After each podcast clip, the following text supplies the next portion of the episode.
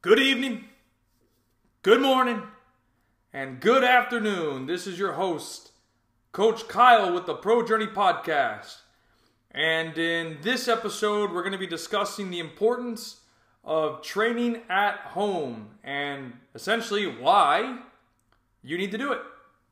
And there seems to be a big misconception that as a player, you don't need to practice at home, that you can go to a private trainer only, go to your team practice two or three times a week. And I am here to debunk that myth. That's a myth. That is not accurate. Let's use a scenario real quick. Let's say you practice with your club team three times a week, and for a majority, majority, not all, but a majority of club practices, you do something similar to this. You show up, you do a quick physical warm up, maybe some laps, maybe a dynamic warm up, whatever. You go into some sort of passing pattern. You then move into some sort of small sided game like a possession or maybe some sort of small sided scrimmage, 5v5, something like that. And then you go into an expanded scrimmage. So that's a three phase practice. First phase is a technical warm up passing pattern, maybe a couple progressions. Next one is some sort of small sided game like possession. And then the final one is a scrimmage.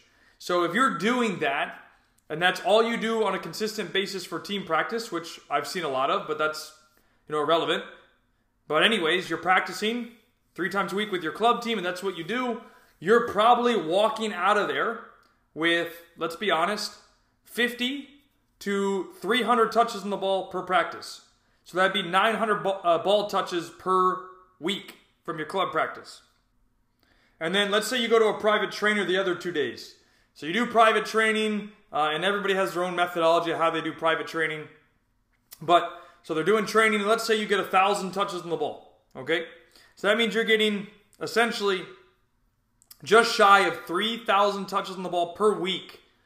Uh, that's not enough, and that also means you're not making enough decisions while you're practicing. So you're not touching the ball enough, and you're not being involved enough in the game or the activities that you're doing. So if this is what's happening and you're only getting just under 3,000 touches on the ball per week, that means you're significantly behind the rest of the world. And, and what I mean by the rest of the world is like Europe, South America. You know, these kids are playing constantly, getting more reps, more touches on the ball. And guess what they're doing outside of practice, too? They're practicing at home or they're going out and playing pickup or playing street football, futsal, something consistently. They're playing way more than we are.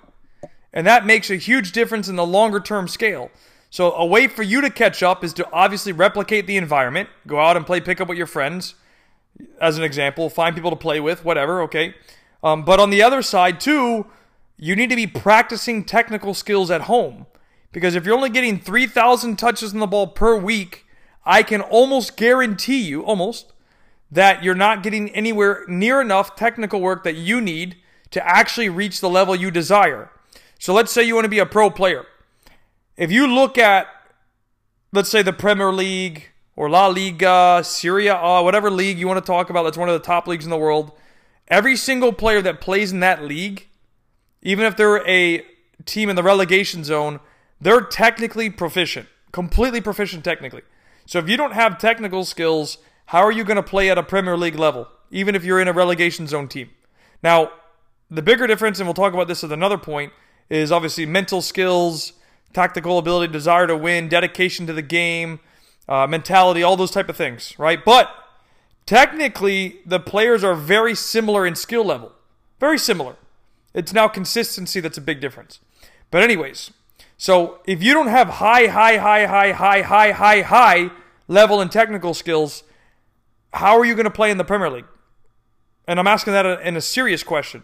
So you need to be doing reps at home 20 minutes, 30 minutes, 40 minutes, an hour. And it doesn't have to be physically demanding. It could be you go out and juggle for 25 minutes. Right foot, left foot, foot thigh, foot chest, inside laces, outside, around the world. I'm not talking about freestyle, but around the world that's juggling, not freestyle. And there's so many different elements you could do. Play it up a couple of times, or juggle a couple, play it up in the air, juggle again. There's so many elements. That's not physically demanding. That's easy. It's just technically demanding. So just because I'm telling you that you need to practice at home, which is true, it doesn't mean it has to be difficult for you. Maybe you go out and you practice your free kicks. Maybe you go out and practice passing against a wall, turning, receiving. Maybe you go out and practice dribbling, right foot, left foot. You put two cones down. You're doing weaving exercises. You're doing double taps, scissors, fakes, whatever. You're practicing your skills, game like, of course. But that's something that makes a difference. And I'll give you an example. Was talking with a parent of mine uh, in one of my teams, and his his son obviously plays in our program. But what's interesting is his brother. So the dad's brother is a former high, high, high, high, high level professional player that played in the Premier League for one of the biggest clubs in England. And we were talking about this, and he goes, Kids don't practice enough at home. He's like, My son, he just he was giving an example. He's not picking on anybody, just giving an example. He's like, every day before school, we go out, we practice finishing, we practice 1v1, and we practice free kicks. So he took a free kick not that long ago, a couple of weeks ago, and he hit top corner. And so the whole reason why this came up is because we were talking about. I'm like, man, was that a fluke that he hit top corner, or do you guys practice that? He goes, no, no, we practice. We go out every single morning before school and we practice 1v1s, finishing, and free kicks. And it's like, okay, that makes sense why he was able to hit the top corner because he's getting repetition away from team practice. He is going out and practicing every single morning free kicks. Where do you think he learned that from? Well, guess what? He's got an uncle that played at the highest level in the world, played for his country multiple times. So maybe he realized and got instilled with him at a young age hey, if I want something like my uncle achieved, I'm going to have to actually work for this. So it takes hard work, is what I'm trying to get you to understand. And you need to be practicing at home. You need to be practicing at home if you really want to reach the next level. You need to be practicing technical skills. You need to be watching professional games. I mean, literally, right now, there's the Futsal World Cup.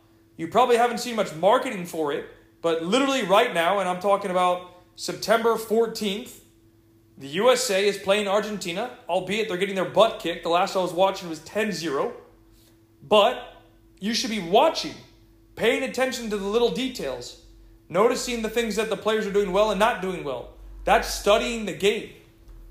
That's how you take your game to another level.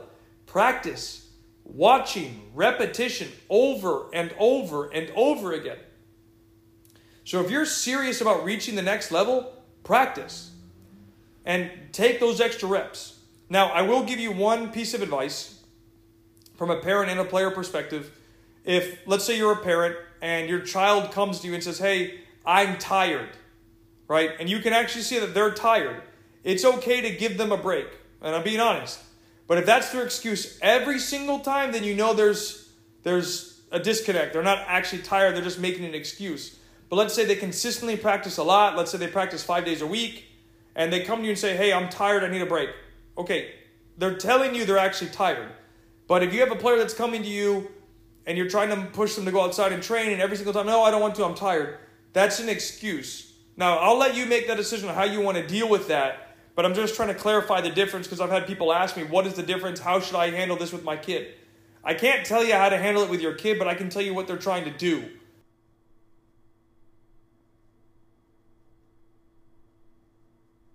Hey guys, I absolutely love that you're checking out and listening to the podcast. And I only have one ask quickly, and that would be if you could please share this podcast with somebody else that you maybe know that is going through the system or struggling to navigate it from the youth soccer perspective. And that would mean the absolute world to me because, as you know, I don't sell anything through the podcast and I don't have any sponsorships. And the more people that I can help, that is my overall objective. So I would absolutely love if you could share this with somebody Take the five seconds to do so by sending it through social media or WhatsApp or whatever way that you like to share content, and I will make sure that I continue to deliver valuable and insightful content for you